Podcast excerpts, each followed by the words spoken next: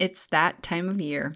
Well, technically, this feeling of winter blues usually sets in much earlier, but we've had such up and down temperatures with our weather here in the Midwest that I haven't really felt the effects of S A D S much this year. But I want to talk about it nonetheless because sometimes it's not one hundred percent based on weather.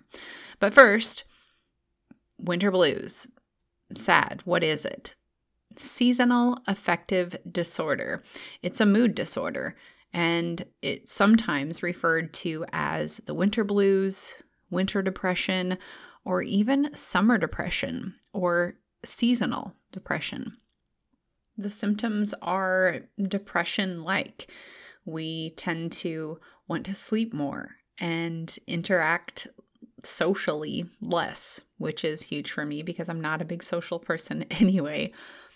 Personally, I tend to eat more, usually more junk food.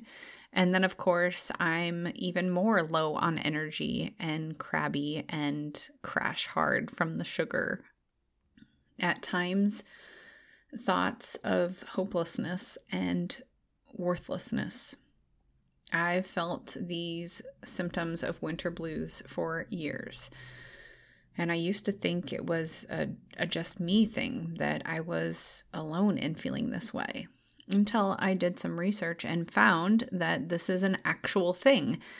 And I've also found some things that I do that help with the symptoms. So on this week's episode, I'm sharing ten steps for beating the winter blues. Now, I'm sharing ten because they are really more of ten ideas. You don't necessarily have to do all these things, but doing all ten would be great too. All right, here we go. Number one, start your day with positivity. Are you surprised by this one? I mean, come on, it's the Power of Positive podcast. If you know me, you know my focus is on positivity. So of course it makes sense that you start your day with positive thoughts or words. So reading or listening to a positive podcast or book or TED Talk maybe, or video.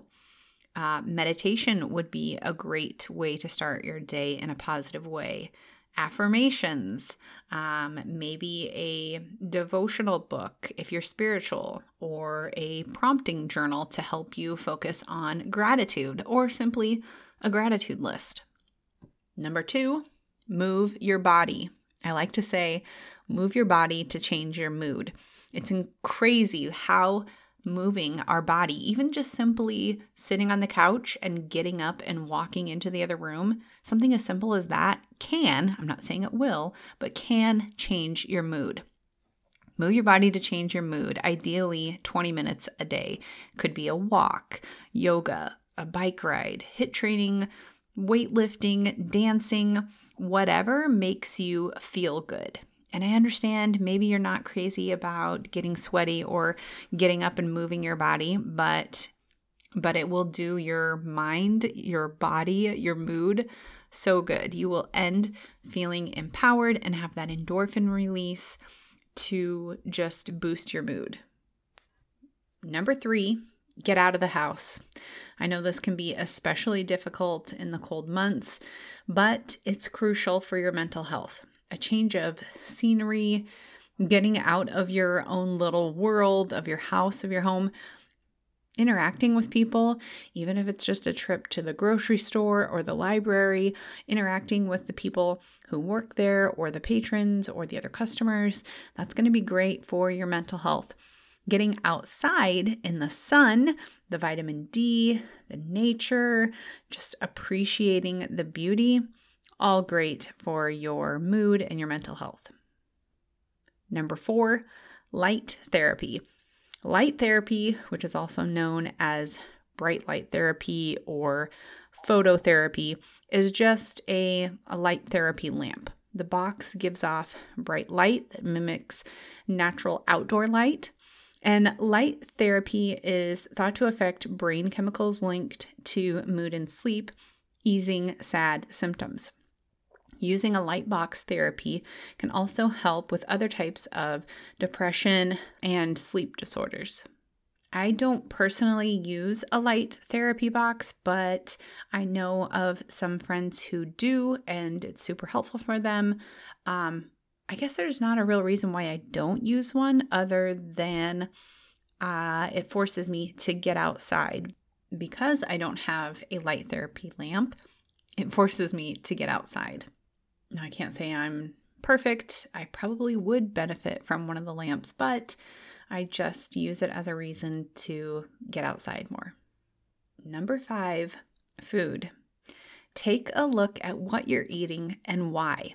So many people, including myself, eat for comfort or boredom, um, emotional eating, whether that be stress or sadness or anger or happiness. We sometimes turn to food, and food can have a negative effect on us. As much as food is great for us, eating for the wrong reasons or eating too much of the foods that don't serve us, don't truly nurture us, can have the reverse effect. Eating out of boredom and not because we need food can cause weight gain, which only adds to the depression. So focusing on those foods that make us feel good, giving us energy, not simply eating for comfort or boredom or for something to do. Eat good to feel good. Having a healthy relationship with food, eating to nurture our bodies instead of using it as a crutch for emotional issues that we're not dealing with. Instead of using one of the other nine steps for boosting your mood when dealing with winter blues. Number six, laughter. Of course, that makes sense. Laughing boosts your mood, changes your state.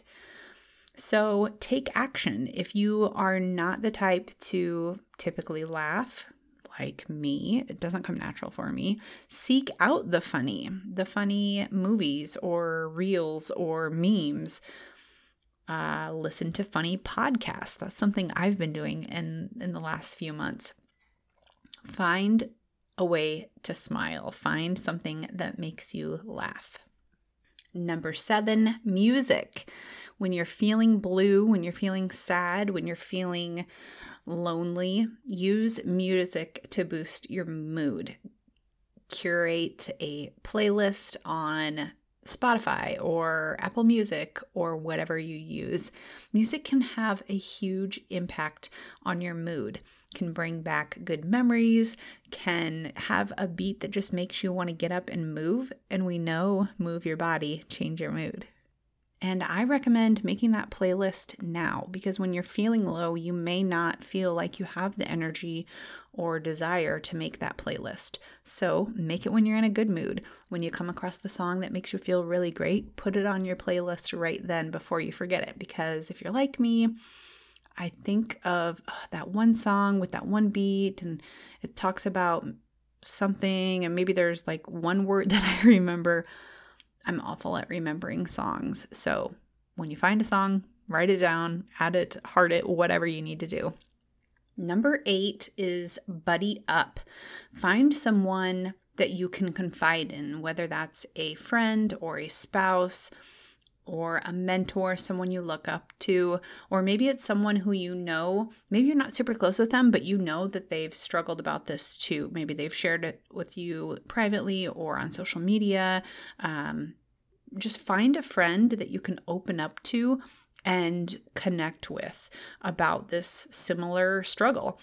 If you don't have anyone in your small circle that feels that way too, share with it, share with your social media about it. It's a great way, using hashtags, you can connect with other people who struggle with this too.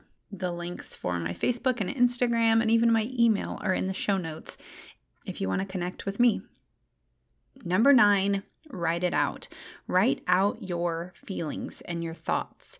Do a brain dump or journal, if you want to call it that.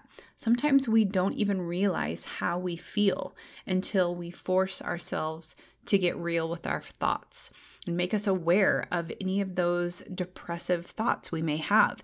Maybe we're crabby or always tired or sad or whatever the emotion is, and we put it off, whether that be with um, avoiding people or eating or being uh, having uh, obsessive compulsive behavior or a strong addiction to one thing, whether that be Um, like I said, food or sleep, or maybe it's binge watching some T V, whatever it is.